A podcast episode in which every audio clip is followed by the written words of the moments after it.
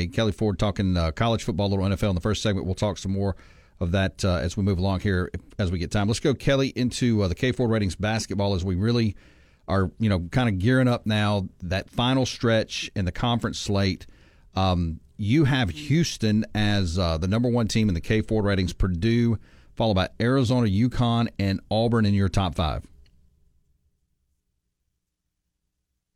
Yeah, Jake, and I don't know, you know, who are you most confident in this year in college basketball? It's an open field. So you did name the top five teams in my power ratings. UConn, of course, the defending national champions, probably going to be a pretty popular pick in brackets come March. But I think any of those five teams that you mentioned there, and I'd even extend beyond that, you know, Tennessee's my number six power rated team. Alabama, I know they've got some losses. They're number seven for me in the power ratings. North Carolina, Iowa State, Marquette rounding out the top 10.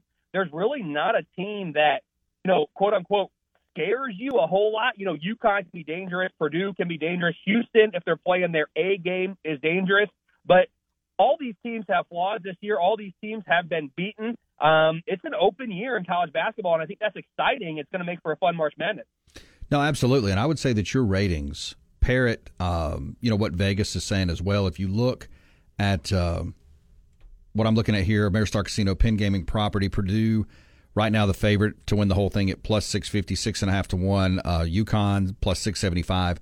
Then you go Houston at nine to one, and then it's a, kind of a smorgasbord here: Arizona, Tech, uh, Tennessee, uh, Auburn, North Carolina. We go, you know, ten to one, 15 to one, 18 to one.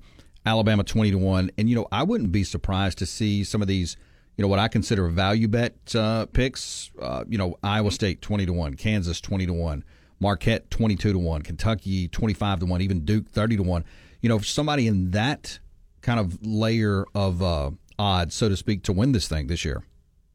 Absolutely. And all those teams you just mentioned, if they weren't in my top 10, they're in my top 15, my top 20 of the power rating. So I do think there's a deep contending pool this year. Um, and, and there's not necessarily one or two teams that rise to the top, which is going to make it fun. But yes, this could be the year that you see, you know, a four seed, a five, well, UConn just last year was a four seed, but a five seed, a six seed, make not just a run, but win the whole thing. Uh, of course, last year in the national championship, having San Diego State, Florida Atlantic was a nine seed in the champ or in the Final Four.